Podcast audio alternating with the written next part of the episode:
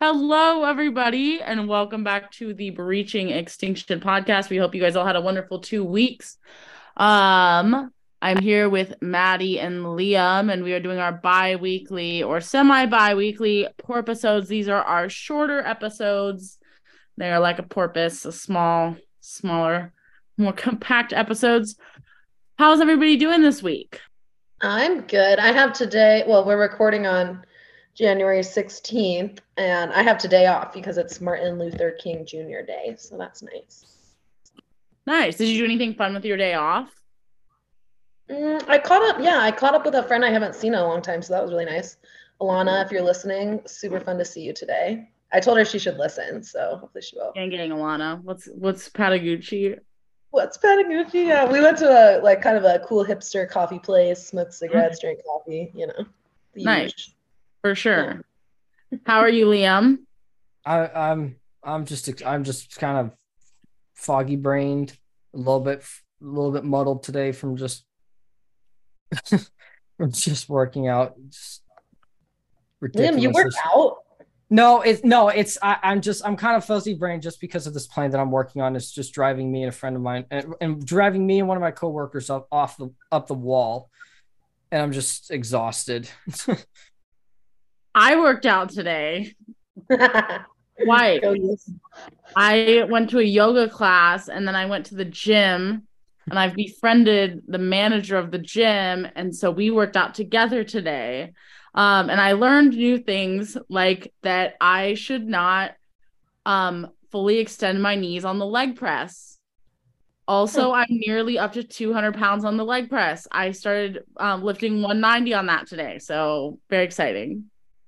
Oh, yeah. Is the manager of the gym hot? I mean, of course. I knew it. my it. knees are kind of ruined. But that's not why. Listen, you just have a look in your face and your eyes that's like, I knew. I hate you. I hate you.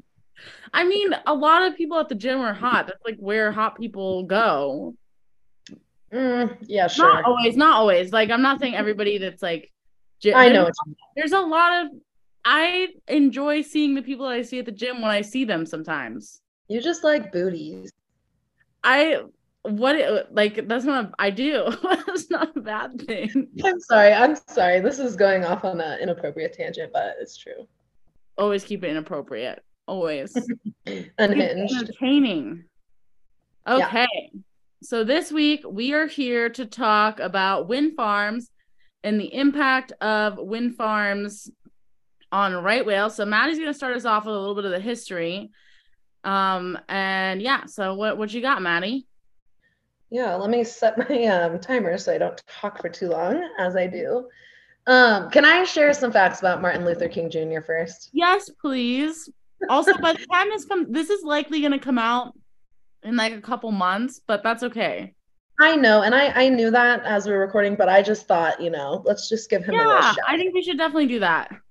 Because I was doing like trying to educate myself as a white person, and I'm like was looking up um, different things about him, and I came across a post on Instagram my friend reposted, and it's like it said there is more to Martin Luther King Jr. than his nonviolent activism and I have a dream speech. So I was like, okay. Mm-hmm. So just a few fun, quick facts. He was born in Atlanta, Georgia on January 15, 1929, and he was the leader and spokesman of the Montgomery bus boycott, which was held after Rosa Parks' arrest. This led to the Supreme Court ruling that segregation on public buses is unconstitutional. He also organized countless protests against racial injustice, including the monumental March on Washington in 1963, where he delivered the iconic I Have a Dream speech. That's fact one. Fact two today, the government celebrates King and his nonviolent approach. However, during his time, the public and the US government subjected King to harassment, abuse, threats, bombing attempts, unjust arrest, and ambushes from white mobs. And Fact number three despite retaliation, King remained progressive throughout his life. He was nonviolent because it was the most morally conscious approach to racial justice. He believed there needed to be a revolution and complete transformation in order to achieve a truly equal society. And this comes from a account on Instagram at Impact, reposted by my good friend Kelly Robb. Amazing. Thank you for sharing that. Yeah. And I just like his views. I mean, everyone should. All right. Okay, so on the topic of offshore wind development, I thought it would be interesting to talk about the history of US or of wind energy in the United States.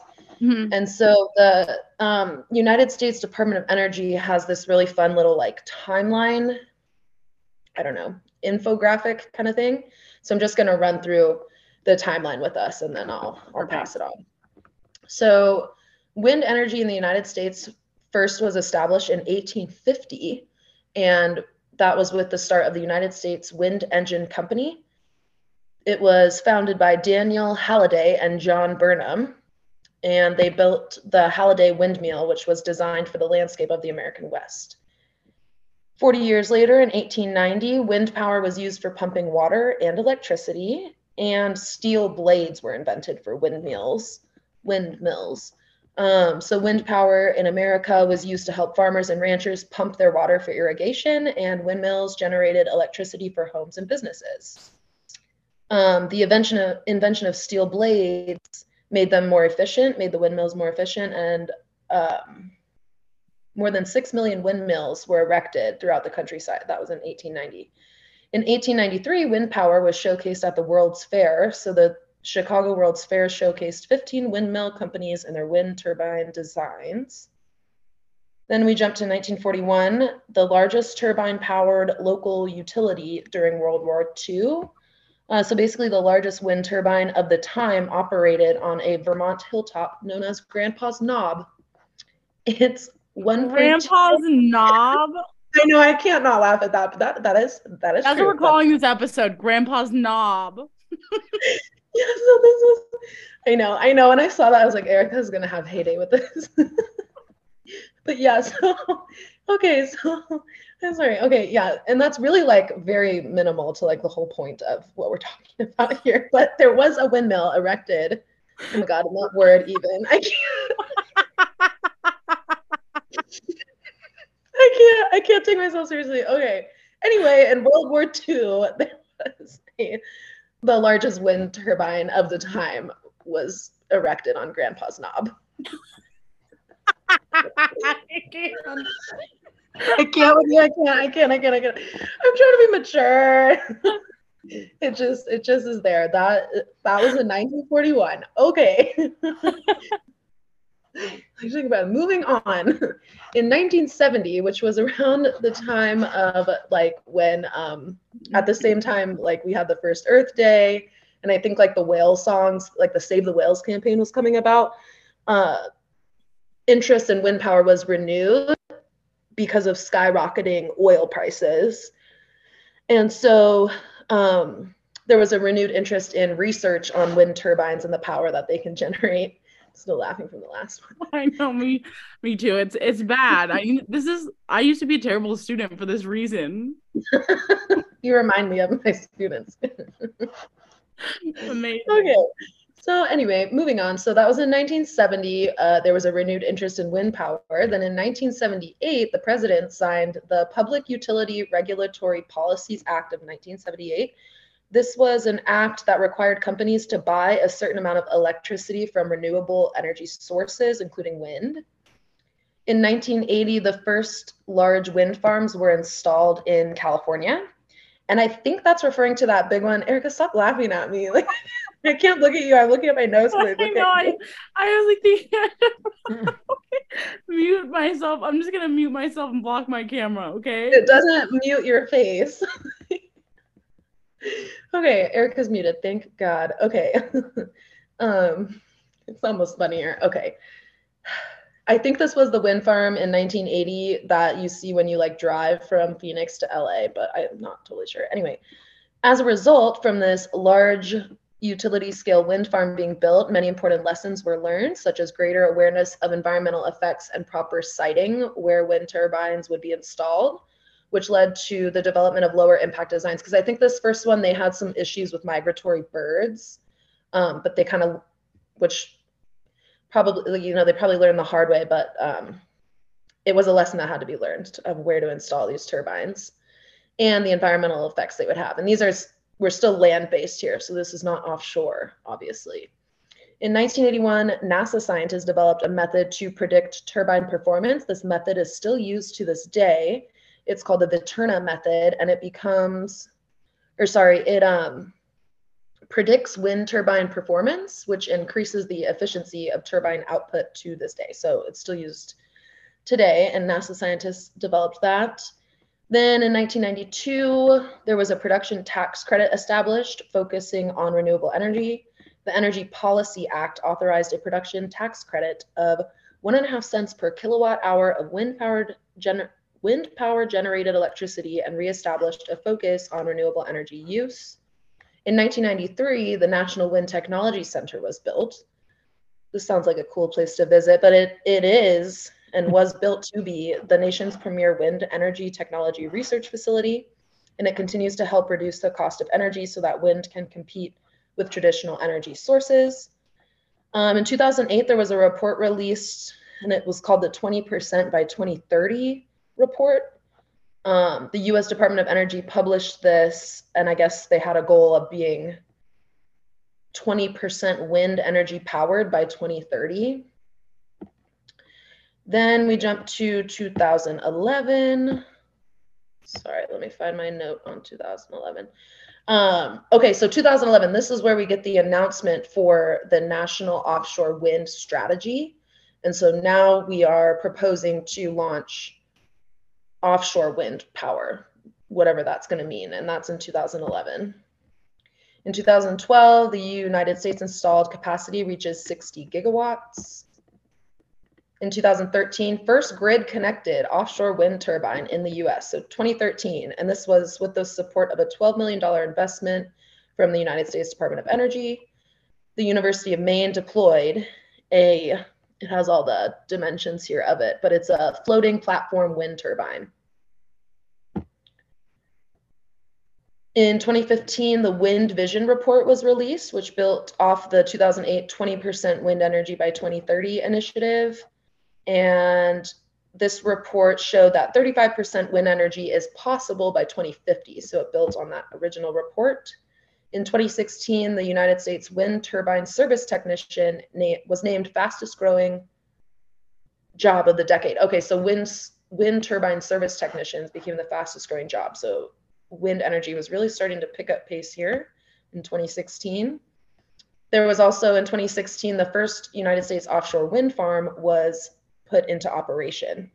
It was a five turbine block island wind farm, and it was put in place off the coast of Rhode Island, December 2016. In 2019, the United States installed onshore capacity surpassed 100 gigawatts. So um, this is enough power to sustain 28 million homes.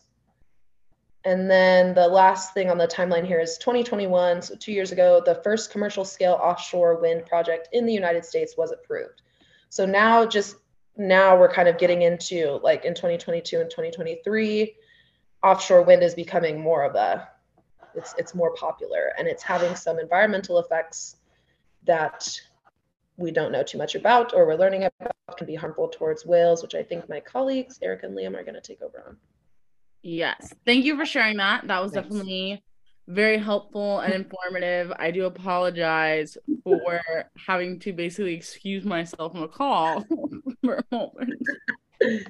No, it's okay. I mean, I figured it's not that wasn't the most like interesting facts, but it gives sort of some context of basically the main point of the timeline is like back in whatever 1890 when whatever the year was when wind energy was introduced, it's just like slowly kind of gained um, attention and like interest. And it is a renewable energy source, and it can generate a lot of power. Um, but I guess the question is at what what at, at what cost? For sure. Yeah. So that's kind of what we're gonna dive into here. Um, I do have two past episodes where um, this was brought up, and I will link them below so that everybody has them.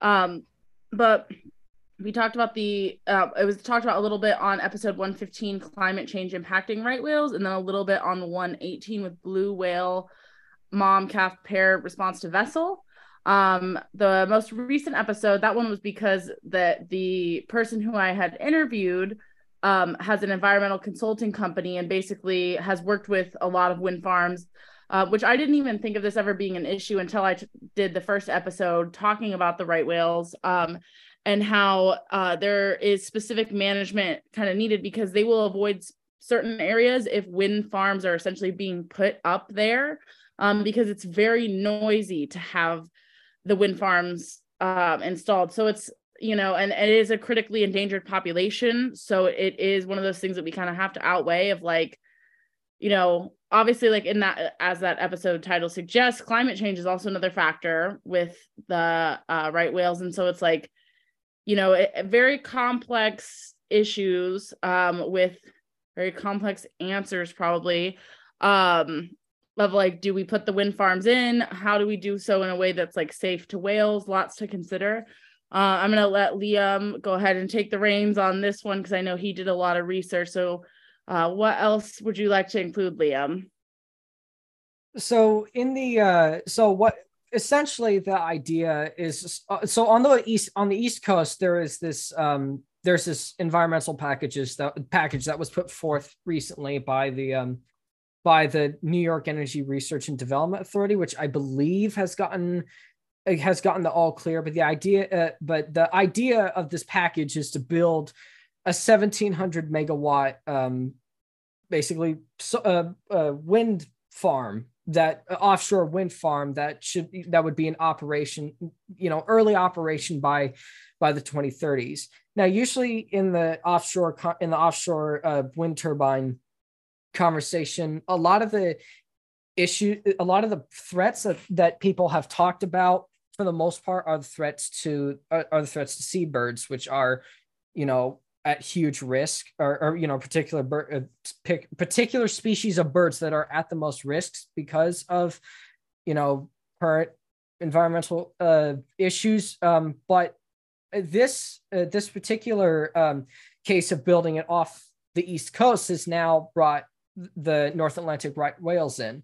For those of you who don't know the north atlantic white whales are a, this population of i believe it's roughly 400, maybe probably less than that, of uh, right whales that are unique to the uh, North Atlantic right whales. They're unique. They're a unique population to the east coast of North America, just like the uh, just like the southern residents are, and their migratory pattern is runs right along the coast. They they have pattern. They have a migratory um, uh, uh what's what's the word I'm looking for? Uh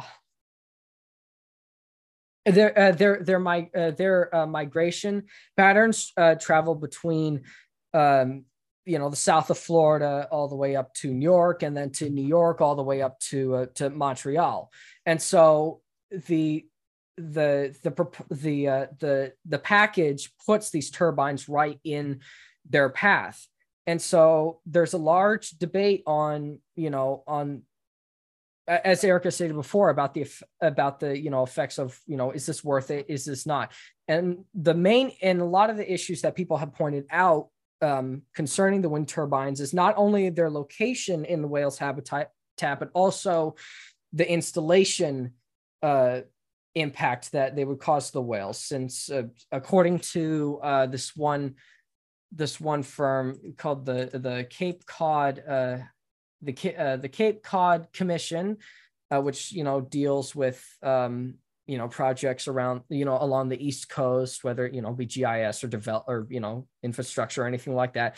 They um, recently had had a small report uh, drummed up about you know some of the acoustic threats that would be faced by the whales. Um, including the pile driving and the uh, dredging operations and the drilling, which would range, you know, from you know five from you know five hertz up to up all the way to about a thousand hertz which uh is you know which even even a disturb you know even disturbances like that you know this may not you know this may not be as large as say what we've what I've mentioned in the past about the Navy, but it is still enough of a of a disturbance to um, you know to drive North Atlantic white whales sort of away from those, you know, from their from their uh, from their environment. And especially along the northeast uh, along the northeast coast is where most of this is happening. And recently they've had the whales have been having to move further up north because of the increasing temperatures in the uh, in the south. And so there's also the threats of of you know lubrication oil leaks such as you know just like in the case of the uh, of the dams with their turbine leaks which you know you know supporters of the operation will say oh well you know it's not it's not too bad. You know it's not you know it's that the risk is not nearly as as bad as say you know the um as whatever ships potentially sinking or or oil you know oil oil lines rupturing you know on the sea on the sea floor which also that's speaking of the sea floor that's another issue that um, has been brought up is the the danger to the um to the uh you know to the the seabed basically and the and the sea life that's basically buried within it. I forget what the, what exactly it's called, but it but dredging and drilling into that environment would tear up a lot of the um a lot of the seabed. So yeah, that's kind of the issue. That's kind of the current issue between the between the whales and the turbines, and that's kind of what people are debating over whether you know is this project worth it? Is it not? Can it be? And can it be changed in any way to make it safer for the whales or or not? So yeah, that's basically it and how the right and how the wind turbines play a threat, a potential threat into uh, to uh, the endangered population of whales, like the North Atlantic right whales. Amazing. Maddie, I see your hands up. Yeah, um, I just wanted to add too, because this conversation is sort of becoming a hot topic in the United States with the package that Liam was talking about. Um, but there have been sort of these like larger scale wind farms built in other places, for example, in the southern North Sea. And I did find, I'll give you that. I'm not going to go into detail. I didn't even read the whole paper, but a paper did come out in uh, last year. It was called Offshore Wind Farms Are Projected to Impact Primary Production and Bottom Water Deoxygenation in the North Sea. It was published in Communications, Earth and Environment by Ute Daewel et al. Um, and basically they're finding that not only so like in the case of the east coast and the north atlantic right whales like that's a very kind of obvious impact on marine megafauna. But um, this study did some modeling and found that like air vortices caused by the wind turbines can change the flow and stratification of the water beneath them. And it also affects the climate just above the sea surface. And so it's like altering the primary production um, which like is basically altering the marine habitat of the area. And animals like when things happen rapidly animals aren't able to like adapt that quickly. And so i don't know it's just something to consider. So this is sort of a newer topic in the united states and there is very limited research but i found that paper that um, and there's actually a few other studies that came out of basically they're doing research around the effects of the wind farm in the southern North Sea, which is up there by Norway. Um, that was just something I found interesting. That was like outside of the United States. Yeah, and a lot of the citing uh, that was done uh, with the reports of the potential impact that had on whales that would uh, that would a lot of the information came from uh, op, uh, offshore windmill operations that were con- that were uh, constructed off of you know off of you know the north northeast Atlantic, you know where you know where northern Europe is. That's where a lot of those uh, turbines are. So a lot of the a lot of the uh, the data around the potential threats uh, have been had people have uh, cited those. Yeah, and the conclusion from this paper, one of like one of the quotes from it says, "We need to better understand these impacts quickly and also take them into account in the management of coastal ecosystems. Just because i think like wind energy as a renewable resource is going to be super valuable going forward just with like all the detrimental effects of climate change that we're starting to see or we have been seeing. Um, but it is we need to understand the like i think it just calls for more research really it's my my takeaway. And i liked what that um that episode with, about the blue whale mom and calf pair like i liked a lot of what she said how like she worked for I forget her name, but she worked for that or she created that consulting business and how she kind of like does these environmental assessment reports or whatever on stuff like that and how it's going to affect whales and I don't know, the habitat and everything. It's very complex. Very complex. Well, thank you all for joining us. Obviously, a little bit too complex to get too much into in a porpoisode, but um, there's a little taste it for you guys. We'll be sure to link any um, sort of resources that we have below. Um, and join us next week. Okay, bye bye.